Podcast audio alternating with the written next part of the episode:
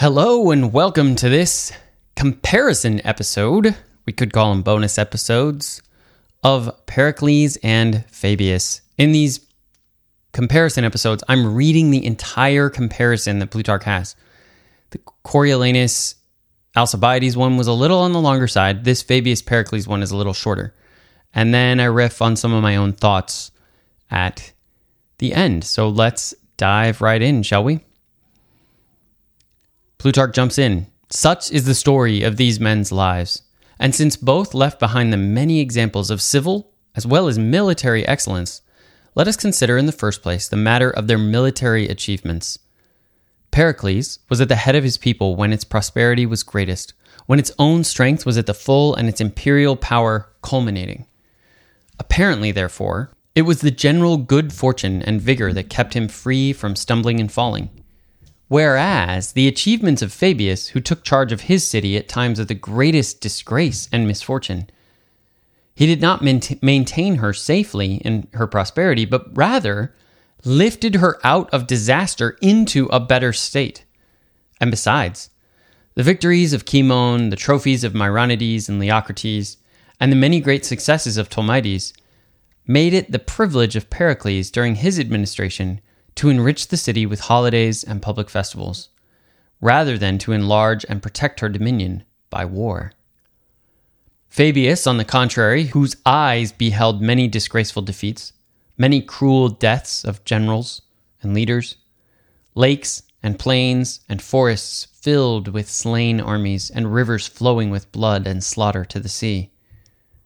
He put helping and supporting hands to his city, and by his firm and independent course prevented her from utter exhaustion through the disasters brought upon by others. And yet, it would appear to be not so difficult a task to manage a city when she's humbled by adversity and rendered obedient to wisdom by necessity, as it is to bridle a people which is exalted by prosperity and swollen with insolence and boldness, which is precisely the way in which Pericles governed Athens. Still, the magnitude and the multitude of evils which afflicted the Romans revealed the steadfast purpose and the greatness of the man who was not confounded or confused by them, and would not abandon his own principles of action. Over against the capture of Samos by Pericles, it is fair to set the taking of Tarentum by Fabius. And against Euboea, the cities of Campania, Capua itself was reduced by the consuls Fulvius and Appius, in open and regular battle, Fabius seems to have won no victory except for that which he celebrated his first triumph, whereas Pericles set up nine trophies for his wars on land and sea. However, no such exploit is recorded of Pericles as that by which Fabius snatched Minucius from the hands of Hannibal and preserved an entire Roman army. The deed was certainly a noble one and showed a combination of virtue, wisdom, and kindness all at the same time. So, on the other hand, no such defeat is recorded of Pericles as that which Fabius suffered when he was outwitted by Hannibal's strategy of the cattle.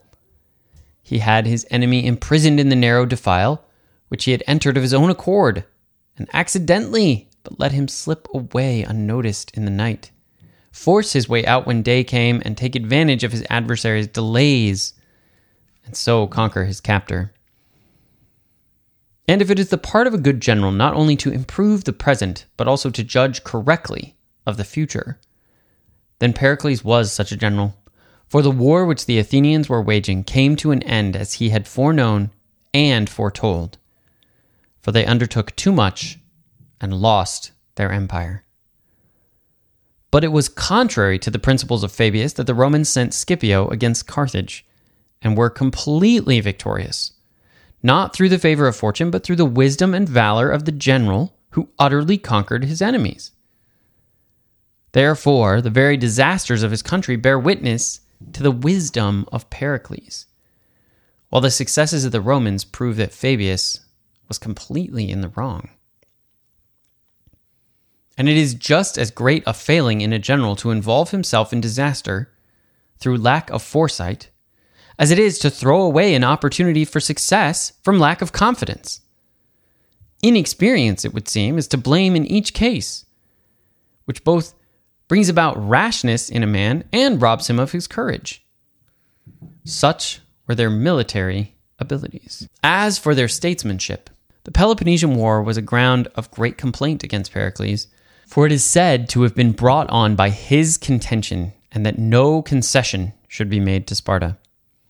I think that not even Fabius Maximus would have made any concessions to Carthage, but would have undergone the noble danger necessarily to maintain Roman supremacy. Nevertheless, the courteous and gentle conduct of Fabius towards Minucius contrasts forcibly with the factious opposition of Pericles to Cimon and Thucydides, who were both good and true men of the highest birth, and yet were subjected by him to ostracism and banishment. But Pericles had greater influence and power than Fabius. For this reason, he did not suffer any other general to bring misfortune upon the city by his evil counsels, except when Tolmides broke away from his guidance, and carried through by main force a plan for attacking Boeotia, and met there with disaster. But the rest all attached themselves submissively to Pericles' opinion, because of the greatness of his influence. Fabius, on the other hand, though sure and unerring in his own conduct of affairs, seems to have fallen short through his inability to restrain others. Surely the Romans would not have suffered so many disasters if Fabius had been as influential with them as Pericles was at Athens. And further, as regards their freedom from mercenary views, Pericles displayed it by never taking any gifts at all. Fabius displayed it by his liberality and generosity to those in need when he ransomed at his own costs the captured soldiers. Although the amount of his property was not great and amounted to about six talents, Pericles, though he had opportunities, owing to his authority and influence, to enrich himself from obsequious allies and kings beyond all possible estimates, nevertheless kept himself preeminently superior to bribes and free from corruption. By the side of the great public works, the temples, and the stately edifices with which Pericles adorned Athens, all Rome's attempt, attempts at splendor, down to the times of the Caesars, taken together, are not worthy to be considered. Nay, the one had a towering preeminence above the other, both in grandeur of design and grandeur of execution which precludes comparison. So I get a sense that Pericles won, don't you? But I want to point out or draw out a few other parallels and then point to one or two things that Plutarch doesn't seem to mention here. But first, he looks militarily and thinks it sounds like he's going to praise Fabius as the best because he has a people when they're at their worst. He is not responsible for the tragedies of the beginnings of the war, but he is leading the people when those tragedies strike and then becomes the dictator that's supposed to dig them out of that problem. But then Plutarch flips it and says, actually, it might be easier to lead people who need you. It might be easier to lead the English when London is being bombed by Nazis than when it's not. I wonder what Churchill would say. And they certainly threw him out after he had won the war. So it's interesting. Um, and Churchill actually lives beyond World War II. But the other thing is that Pericles seems to have fellow generals, generals who are also successful, but he's factious with them. He's factious with Cimon and tries to get him sent away but there's no mention of Fabius's factiousness with Scipio, at least in the in those sentences at that moment. Which I think is interesting. Samos and Tarentum are both directly compared. But one wonders, right? Is the CEO who brings a company from near bankruptcy back to solvency a better leader than the one who than the CEO who can take over an Apple and keep them producing at a great rate? I don't know. That's another leadership parallel, but it's something to think about for sure. That's the first comparison. And then he says, okay, they both made mistakes, but Pericles definitely stacked up more victories. Fabius's victories were more skirmishes, which I think is the nature of a defensive war. And his primary victories were often victories that saved a Roman army from destruction, right? Which he thought he was doing when he was resisting Scipio, but this I thought was a good sentence. It's just as great a failing in a general to involve himself in disaster from lack of foresight as it is to throw away an opportunity of success for lack of confidence. Both of those have to do with the future. And you can't fall into a trap, which Fabius does, but I feel like Fabius doesn't always do the second one. He throws away an opportunity for success. Now, Pericles was cautious as well. Remember, he even wakes up from his deathbed at one point to remind the people gathered around his deathbed that his greatest achievement was the number of Athenian lives that he did not waste or lose. And so Tolmides coming in here as that example of a brash waster of human life is is another good thing to remember, right? There's no such thing on the good guy's side as cannon fodder, right? Or you, can never look at your soldiers that way. You're always trying to think, how do I win this battle with the lowest number of deaths? And both Fabius and Pericles, I think, have that in common that they were approaching war from that angle and not a game of numbers or we we outnumber them and we are going to pick better terrain so therefore we must win right wars are ultimately won by the minds and bodies of the men on the ground and that's somehow forgotten sometimes in the statistics of 80,000 50,000 40,000 etc so Pericles and Fabius, though, I, I don't think they ever lose sight of that. And it's in large part because of their personal connection to their men. Fabius was, that was given specifically in his life, but Pericles implies it by that, well, that ability to, with equanimity, treat every citizen not as his equal, because that really wasn't Pericles' ideal. He knew he was better than them, but treat them with with a certain amount of dignity. I'm reminded of the the man who bothers him from the moment he leaves the theater all the way to his house just as the sun is setting. And Pericles doesn't say anything to him, but has a servant bring a torch and hands and has the servant go ahead of him with the torch so that the man can find his way home without stumbling. It's that kind of thing, right? Pericles cares about individual people, the individual people in front of him, and never leaps from a statistic from from a person to a statistic and just thinks, okay, yeah, we can win because we've got these numbers, or it's by the numbers, by the book. But then Pericles' influence was far, far stronger, where it seemed like he was the man in charge, even of a democracy the ways that they voted was the way Pericles wanted them to vote. And Fabius exerts that control or that influence, we should say, over the Senate at the end.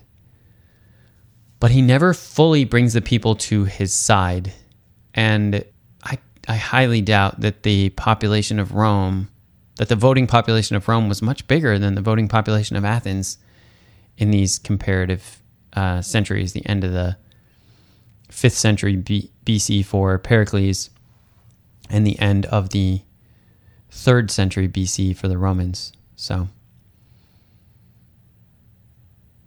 but the the closing note I think is so powerful because he points out that when you go to Rome, right, even in Plutarch's day, he's dead by the time Hadrian is there. So Hadrian rebuilds the Pantheon. There's a there's a few more amazing things that are going to go up in the lifetimes of Hadrian and and uh, Antoninus Pius and Marcus Aurelius. But most of Rome, as a tourist attraction, most of what's there is there, right? Uh, not Renaissance Rome, obviously, and what gets built by the popes, but the Colosseum has already been built. The Theater of Marcellus has already been built.